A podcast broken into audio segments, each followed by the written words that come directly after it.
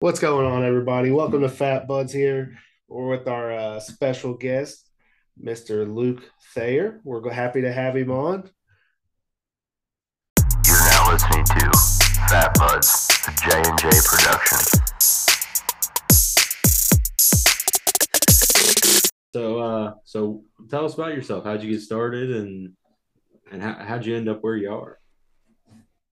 Oh, well, you know, I went to school in Bloomington, so went to IU. Um, and while I was there, you know, I actually, this goes back even all the way back to childhood, elementary school. I had a friend, you know, I grew up just on the far east side of Indianapolis. Warren Township, for those that actually know, Okay, uh, okay. it was in the Warren Township system. Went to Warren Central High School. And so we, uh, I met a guy named Steve. Elementary school, you know how you make those connections with people. You're sort of friends. You're in na- live in the same neighborhood. We're together, but we're not close friends. And it wasn't until senior year of high school we became close friends, and then we um, were went to college together. And our senior years of, of college, we were roommates in a house full of guys. And so around that time when we graduated, his sister was doing stand-up comedy in the area, and it was uh, Crackers Comedy Club, which is, I think it's still holding on. Yeah, it's still yeah. still around there, hanging by a string, a little thread of hope left in them.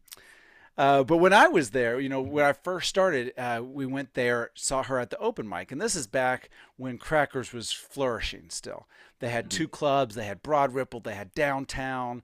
They were uh, doing shows Tuesday through Sunday at Broad Ripple, two Yeah. on Friday, two on Saturday. They were doing Wednesday through Saturday at the downtown club, two Friday, two Saturday. So you know they had, you know what what's that? You know, 14, 15 shows a week Yeah. Wow. so they were going strong. And we went and saw her at the Broad Ripple Club at the open mic. And afterwards, the as they did every week, they said, if anybody out there would like to try this, uh, go ahead and sign up, and you can come back for uh, you know a future week. And we're like, this is a possibility. You know, it never, never in my life. You know, I don't know if you guys grew up in Indiana, but Indiana's not a hotbed for the entertainment industry. Oh, uh, yeah. Right now, it's probably at the most it's ever been. The when I grew up, the best you could ever say about uh, Hollywood or entertainment industry in Indiana was David Letterman was from Indiana. Yeah. Yeah. Like, that that that was the claim to fame, right, for us all. and so it didn't really seem like a possibility. I would watch Comedy Central, I would see all of that, and so hearing those words from uh, the comic, I, you know, it, it's very possible it was someone like Matt Holt.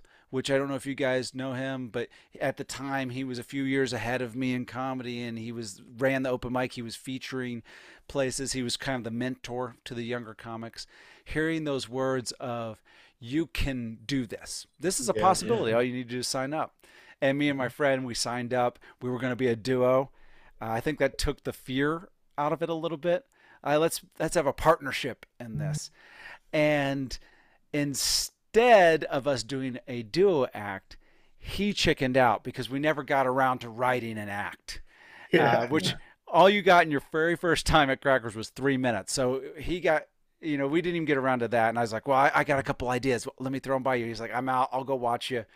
Um, so I went, did my first open mic. It was uh, you know, supposed to be three minutes. That's you're supposed to light you at two, tell you to wrap it up, and instead, uh, you know, because I had everything very timed out, planned in my head, and I didn't. I never got a light, and I thought, oh no, I, I've I've done like all of the three minutes of this material I wrote, I've done in 45 seconds, and now I got nothing. I ad lib for another 30, 40 seconds, and I was like, well, guys, that's all I got. Then the light went on. And Uh. I, you know, the next comic, I I forget if we we introduced the next comic or if there was a host that came up. I can't fully remember that, but afterwards, the person that was running the light was like, "Hey, uh, you know, you did so great your very first time. We just we're going to give you the full six minutes that we give everybody else." Uh, now that sounds great as a story, like, "Oh, I did so awesome," but the reality is they probably just forgot to light me, and so uh, that's probably what happened. But it's it's more fun to say I was so good on my very first time. I actually got the full amount of time. yeah. So I that, that, two, that was the basic start. oh, sorry. I did two minutes and 17 seconds. I had five minutes at an open mic. And like you said, I was like Mhm. so like ready to go. I was like I had everything planned out and like right there, recorded it and everything. Two minutes and 17 seconds. I got off. I was like, oh, that was good. How long was it? I was close to five, right? And my wife was like, uh, no, Oh yeah, not even, not even close. I got a solid. Two I know, and she wasn't even talking about your comedy. too. yeah, right. Exactly. That was the bad Yeah. part. yeah. It's it's a you know the first time it, it has a lot of different stories behind it. You know, some people have these amazing first times. A lot of comics say they do very well their first time. Some people bomb. I think that just in general, there's an exhilaration that happens of actually breaking the ice and doing oh, yeah. this thing for the very first Yeah. time, and it, it- something something changes in your life. You go from having never done stand up to now having done stand up, all within that two minutes and seventeen seconds. Yeah. It's, it's crazy. Like you'll go, you think you like start off doing really good and you start telling all your friends about it. And you're like, come watch my open mic, come watch my open mic. And then you learn real quick, you don't want them to come watch all your open mics. No, you don't want them at all. Like that's yeah. That's the thing. What will happen is they will come see you and support you because they think, oh, my friend's a stand up. And you, as a new comic, gosh, we don't know anything when we're brand new. You have no Yeah. idea. You think that this is um, some sort of fast track to Hollywood success. Uh, at least I thought. All right, so I did my first open mic. That's great. So uh, what what's next? I headline this weekend. It's like that's that's just what, what you know i did i did f- four minutes i think that i'm amazing and so it's it's something where we don't know the full journey yet but we have now broken into it. And so that is it change it changes a lot of things for those people that go up. Now some people become disenchanted very quickly with it because they can bomb very quick and they're like i'm done. I'm ready to be out. Um, Yeah. but for those of those that have perseverance and endurance with it, it it can become something that is a very meaningful uh, pursuit. Yeah. I, I was literally just at an open mic last night that had four other comedians there. That was it. Four comedians and a Yeah. bartender. No laughs at all. Tried to do 15 minutes and it's just like, yeah. work it out. I, you know? I stayed home. Yeah. Yeah. Yeah, those th- that's the thing. There, those are the type of things that happen in New York City a lot because there's so many options. You've got the you know the best of the best comics, but you know it, people that are starting need stage time too. So Yeah. uh, when I first moved here, I only done stand up comedy at the open mics in Indiana for one year or so when I moved to New York City. Wow. uh, I was thinking like it's going to be New York is going to be the the career changing experience that I need. It's gonna Yeah. and and what it turned out was, oh, you're brand new. Uh, we don't need you. That's what New York was saying to me. and so it was a lot of doing mics f- in front of four other comics who are not paying attention at all, just bombing. Uh, and, and it's not even fair to call that stuff bombing. Like you know, I don't know how you felt last night, but doing trying to do 15 minutes. First of all, that's an insane amount of time to have to do in front of four other oh comics. yeah. Like yeah. that, that's where you should all just break down and go. Let's just workshop some ideas. Let's forget this Yeah. Whole pretense of a of a show. Uh, but it's you know it's just it's a lot. It's a lot to ask, and it's not fair to even call it bombing. Yeah. Bombing is how when you go up in front of a real audience and tank, and people don't laugh. Yeah, that's how I felt last night. I was like, I'm just trying to get this 15 minutes down, and then if it goes okay, I was just trying to get the routine of here's my here's my joke and here's how it's going, get it out. You know, yeah, I didn't- get the I words. Sometimes that's what we have to do as comics: is just get the words out of our mouths. Yeah, exactly. Yeah, no, I mean, I've done stand up, what, three times? Yeah, he's a he's more of the podcasting realm than the stand up realm. Yeah. Yeah. I mean, I was, I was Yeah. about it, but I was just like, eh, it's just not my favorite thing. I mean, I got Yeah. jokes. I love telling jokes, but just doing it out there is not my vibe.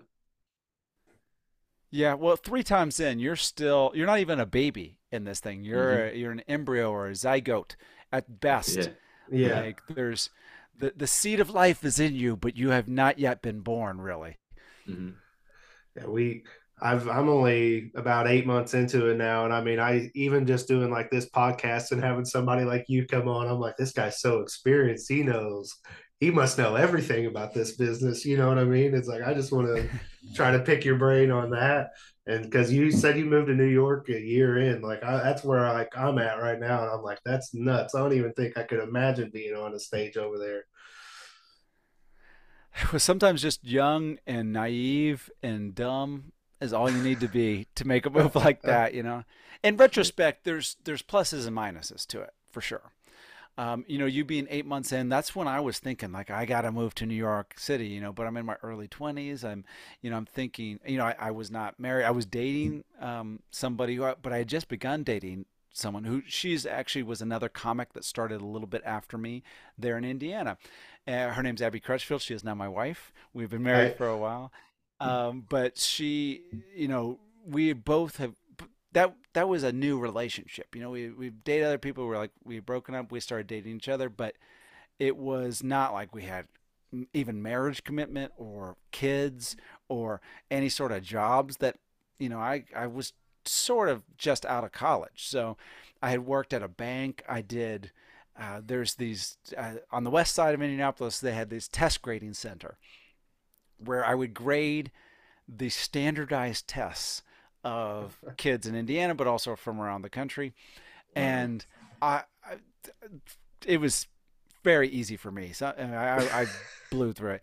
But You're like this kid's some- passing the state test no matter what. Oh, you know, I- I- this is a tip. If you happen to have kids out there that take standardized tests and there's a writing uh, component, work on their handwriting because that is a big thing where I could tell by handwriting just usually, you know, I, I'd read through it some, but like how good this was going to be. Like, and messy, the messy handwriting automatically I would start seeing grammatical stuff really quickly and it was boom, your grade would start dropping. And so if you can get really good handwriting, you can at least trick the tester into reading it a little bit longer and going, "Oh, let me see if there's some thought here cuz you know, I got I I was able to like identify that stuff quick. So anybody that's Oh, listening yeah. that has kids, work on those handwriting skills.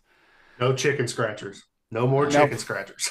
I'm worse Nope. than a doctor, man. You can't read nothing I write down. well, I didn't help in them passing them along. That was only the doctors who would have had the neat handwriting. See a little bit of scribbled eye, you're like, sorry, man, you're getting held back. Yeah. Third grade again for you, Johnny. Yeah. Where so where did you start um like your first real mic, I guess you would say, like whenever you first got paid to get up on stage and do your five minutes or host or I still have my first dollar ever made in comedy, which Crackers at the time, I don't know if they had been doing this before or if they did it since. I can only speak to that year that I was doing comedy there. Was at the open mics, they started doing a contest. So every week, the audience would vote for who their favorite comedian was of the night. And by round of applause, that kind of thing. And then at the end of that voting, the person who was voted the favorite won hundred bucks or something like that, you know, which uh, I don't even I don't even know if it was that much, but I think it was hundred bucks. And so somewhere in that first year of comedy, which it doesn't seem like it was too late into it, maybe three or four months into comedy, six months into comedy that I had been doing it, I won one of those. And so I won the hundred dollar prize, and I have a, you know, I I split it up so that I had a dollar out of it. So that was my first dollar in comedy. I, uh, you know, within that year, even I did a Christmas party. So it must have been because I started just before Christmas, you know, that that late fall, and so it was mm-hmm. probably the year mark that I did a Christmas party.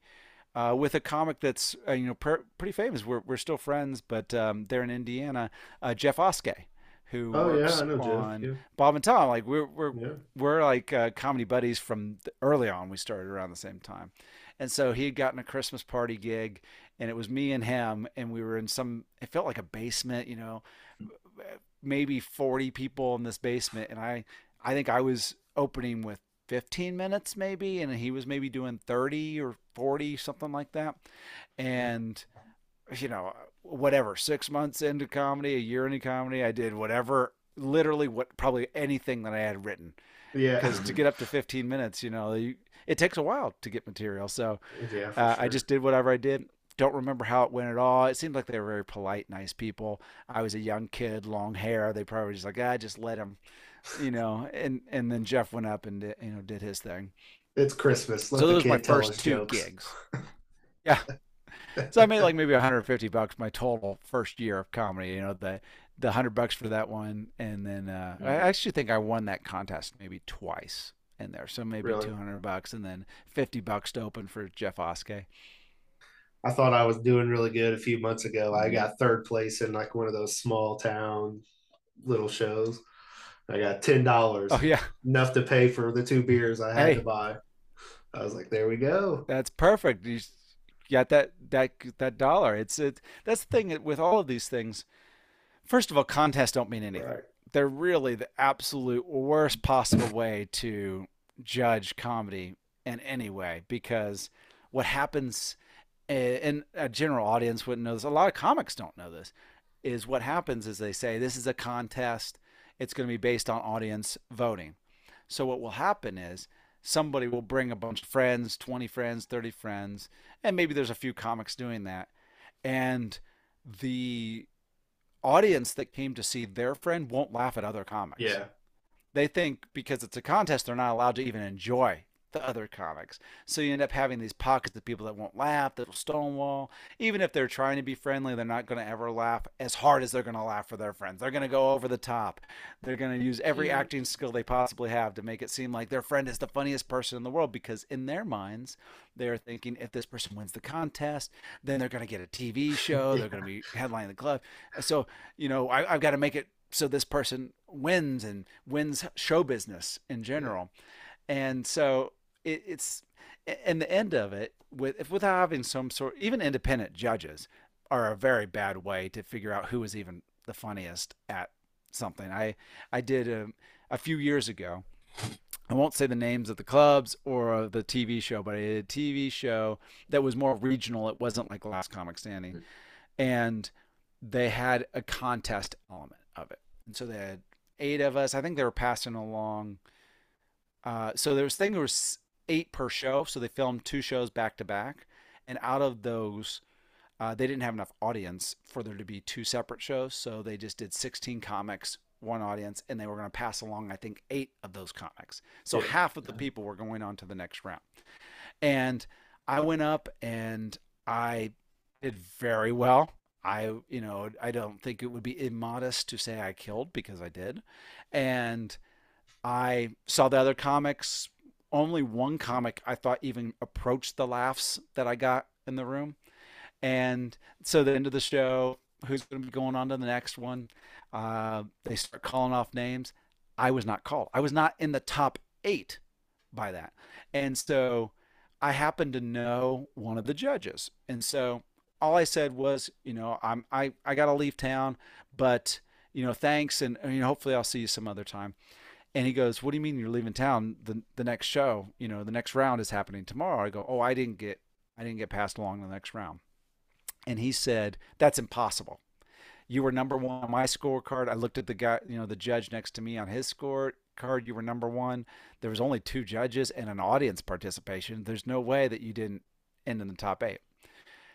They talked to the producers and everything and it was like oh well we, we'll have him as an alternate. The, the audience participation was a, a larger component than we make it sound like it's like it's all phony it's all fake you know? Yeah. that that's fine. I i prefer i would like every comic who enters any of those things to know this is not a fair fight this is not a meritocracy it doesn't matter who's the funniest this is a casting thing.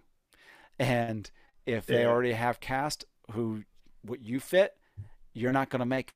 So, are you still willing to Yeah. participate? I think would be a much more honest way to do it. Yeah, I, don't think it would probably casting TV at the bar. but Yeah. yeah, not a no little Shelbyville bar over here. yeah, No, we uh I every time I go up on stage, I just try to get like one laugh. That's my goal. Just one laugh. Yeah. if I can And so far, you've only person to gotten go one laugh, me so on that's do You're doing well. I, I people don't know this about my personality because I don't necessarily do this on stage, but I love roasting people. So that is yeah. it's all done with love. Should I take my hat off, give you some more to talk about me only being 27? No, I, I only like talking about comedian skills on stage. I don't want to ever go into uh, physical issues. Uh, Issues Uh, that kind I of feels about like to say, a I have a lot more burn there, physical just calling it issues an than I do uh, comedy skills. Oh, goodness. So, what would you say is uh, most difficult from starting out once you got to New York to what you do now, more of a frequent scene? Well, what ha- the most difficult thing in comedy in general, I think, is getting to the place that you are confident that you are funny, like actually funny, not funny to your friends, not made, got one laugh on stage, genuinely funny and capable of doing this as a profession. There's a there is a canyon between just starting and having fun with it and then hitting that place where it's like I know I'm funny. The audience response can sometimes be inconsequential to that knowledge and it takes a while to get there. So there was many many nights, many days that I would just drop face first onto the bed, face in the pillow and just go what am I doing? Like is this maybe I made a mistake. Is there something else I'm supposed to be doing with my life? I don't I don't have any other doors open. Is this it? Is this really what I'm supposed to be doing? I, I don't feel any good at all at this thing. And so getting past that, getting, you know, per- persevering through all of that. And that's probably true of a lot of walks of life where you just have to get to the place that that you feel you have come into your own that you know who you are as a comedian i i'm funny i know this. I now have enough data uh, and statistics to prove that i am good at this thing. So individual things don't don't kill me. And i have a lot of theories in comedy and one of them is the conf- confidence tank. You just picture a water tank inside of you that is only for confidence. And you have to build that confidence up so that it's you always have that hot water you always have that confidence so that if it dips a little bit you still have a lot of left in the tank.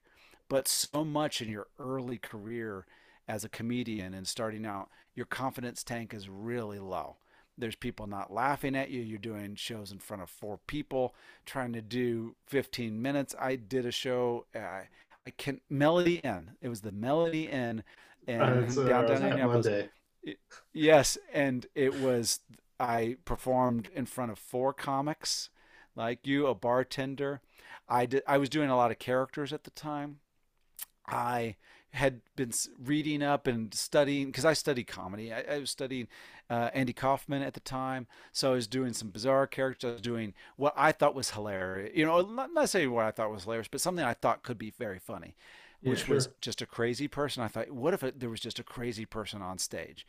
Um, who who was just battling demons that weren't in the room, and I thought I'll do that, kind of a ad libbed, impromptu, um, improv style.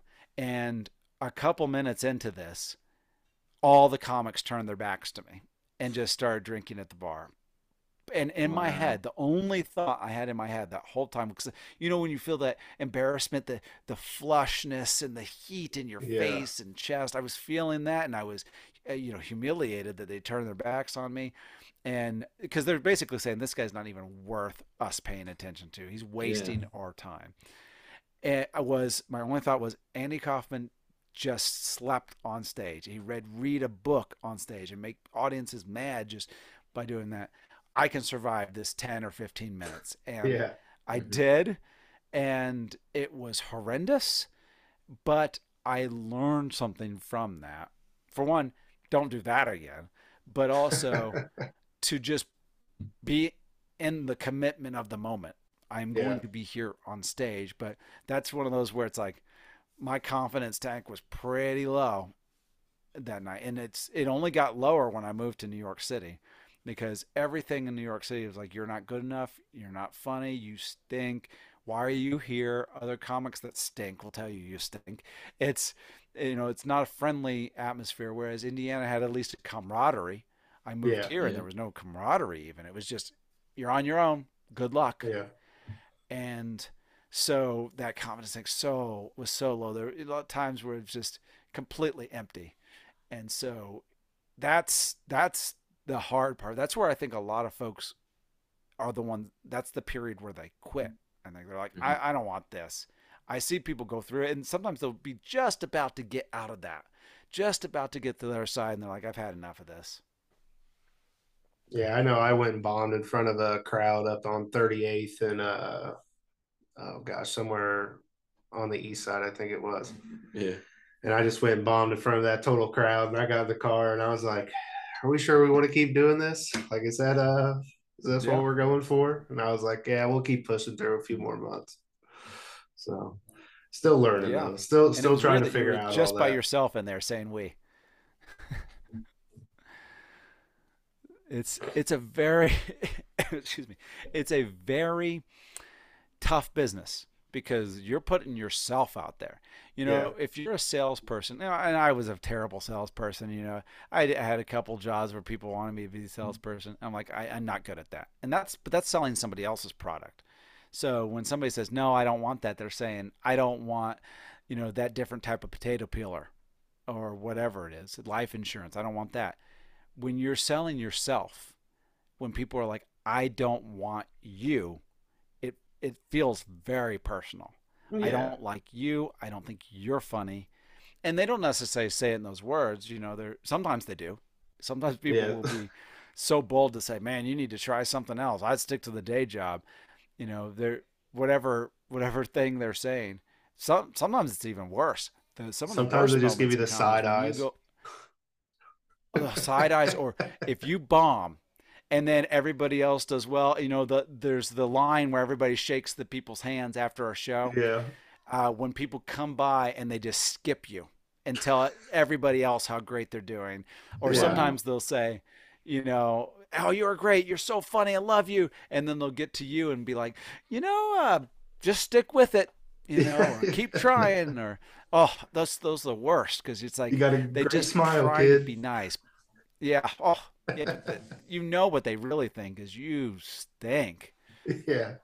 No, I think the worst part for me is that last time I did it, like all of our friends were there. I was like, I forgot everything I was gonna fucking say. It's all gone. Yeah. I walked to the bartender. She goes, "You want it strong?" I was like, "Yeah." Yeah. She- She's probably used to that. She's like, that's what everybody wants after yeah. this. But, uh, you know, you said you've done it three times, three times on stage. Yeah, I think that's literally it. yeah, Three that's all he's done. Yeah. Now I've done live Yeah, I podcasts think that- like on stages, but I've done But you haven't done of those. stand up is only three.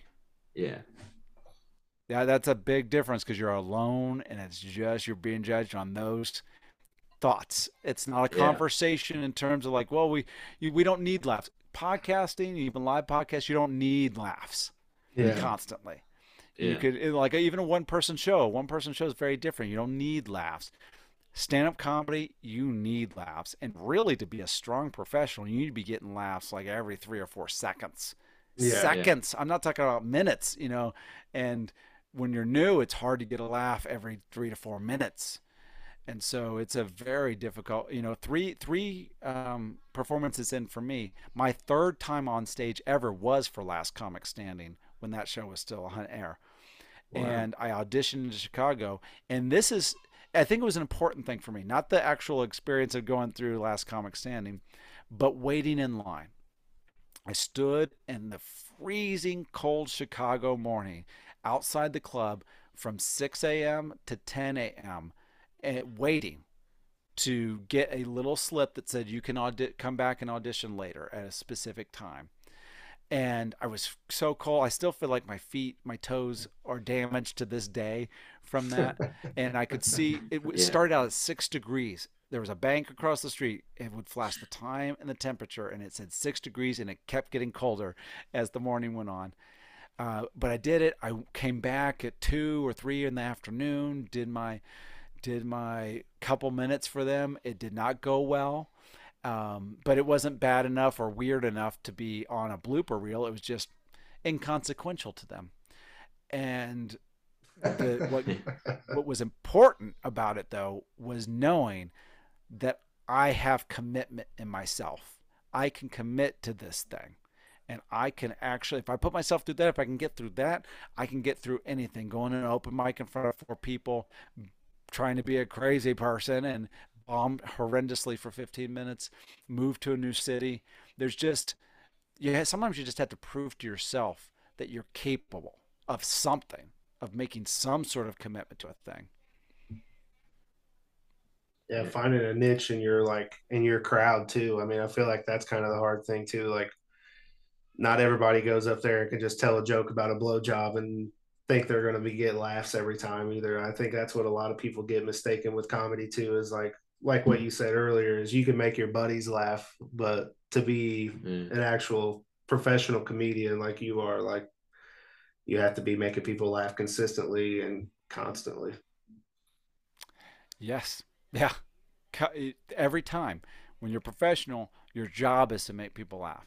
So it's not to say there's never a scenario where you get into where a certain audience doesn't like you. There's, you know, top of top of the mountain, Rushmore comics that will get into a situation like that still, um, because that's just the nature of it. Sometimes every all the stars align. There's a confluence of everything that comes into. Wow, I just that this audience isn't for me and I'm not for them.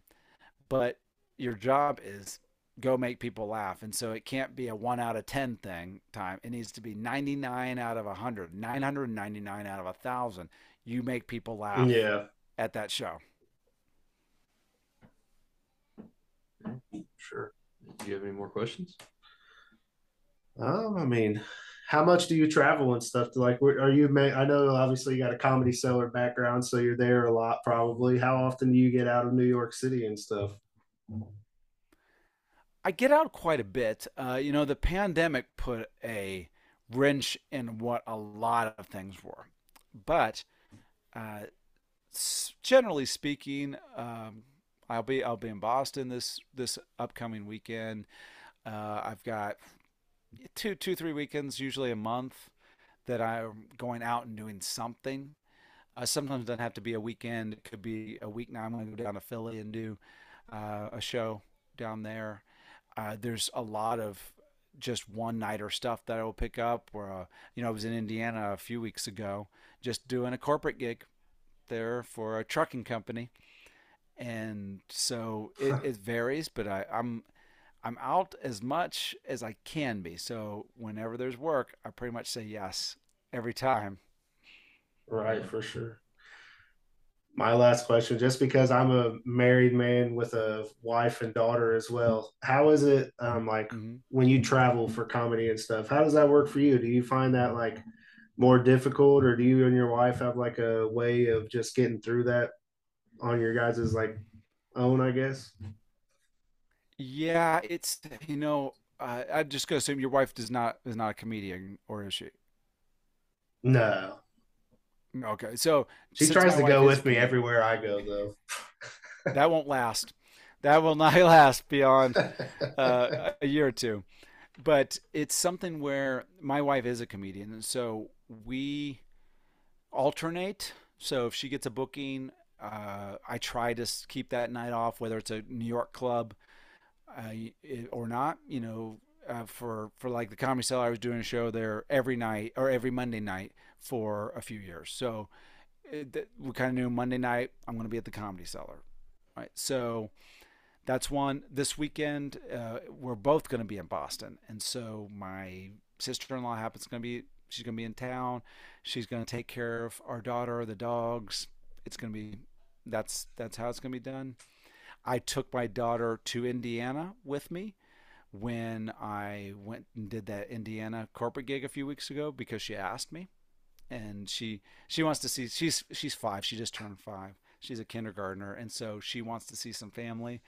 And so I was like, you know what? Let me just see, you know. And like literally, the the Spirit airline ticket was like another twenty dollars to bring her along. I was like, yeah, I think we can do this. So Yeah, bring might her out well. with me. Yeah, might as well. I mean, it, it's going to cost me more to check a bag than you, so I'll, I can take you. and so there's that stuff. You know, it's it can be a l- little added work to it. I know you might be a little luckier than us. We don't have family in New York. We don't have any family at all. The closest one is uh, my wife's sister, who is in Baltimore, and so we kind of just got to make it happen. Sometimes we bring her along. Sometimes we bring her, the dogs, everybody. We pack them up. We're going.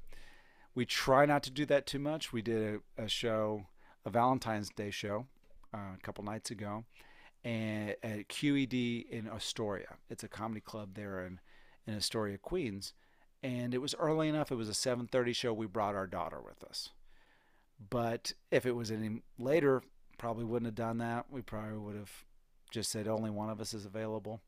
But that's that's the basic crux of it. If you if you have family, that's a big one where you can say daughter gets to go with Nana or something like that. yeah, I- I wish we yeah, you're like you're that. staying there tonight. Yeah. Well, I think that's all I had. I uh I know I appreciate you coming on for sure. We appreciate it very much and uh glad talking to you and um definitely gonna keep watching your reels and everything on Facebook and YouTube and all that good jazz, man. Absolutely. Anybody that's listening, you can subscribe to me as well. I'm at Comedian Luke on everything, all the social media, Instagram, YouTube, all Comedian Luke. And my wife and I have a podcast called The Kid is in School. And so you can listen to go. us where we just talk while the kid is in school. Because you, as a parent, you know, like when the child is around, you talk about what the child wants to talk about. You don't get to have the exactly. You talk about. Bluey. Yes, you're talking about Bluey. Instead, you know, uh, we talk when she's gone, so it can be whatever we want to talk about. It's not dirty or anything. It's just nice to be able to talk to a, an adult and make it a, a something that's not Bluey or Blue's Clues or something else that involves blue. Rescue pals. Yes. Alrighty. Well, we appreciate it, Mr. Luke Thayer, everybody. Thank you, sir. Thank you guys. Thanks Thank so you. much. See you. All right. From cups and keychains to t shirts and other apparel, check out All Things Momish on Facebook. In a world that's digital, don't be afraid to stray from the norm. Get your pictures taken by Carrie Johnson Photography. She does weddings, events, portraits. Check them out on Facebook, Carrie Johnson Photography. Hey everybody, are you looking to get some new concrete or maybe asphalt and masonry work done around your house? Want to build a new basketball court around back for your kids? You know, maybe something cool like that, right? Maybe want to reseal coat your driveway? Hit up Elite Outdoor Services at 317 681 2489. Ask for Troy. That's who you want to reach out to. Get on Facebook, follow Elite Outdoor Services. Check out all the things that they do concrete, asphalt, and masonry wise. Give them a look.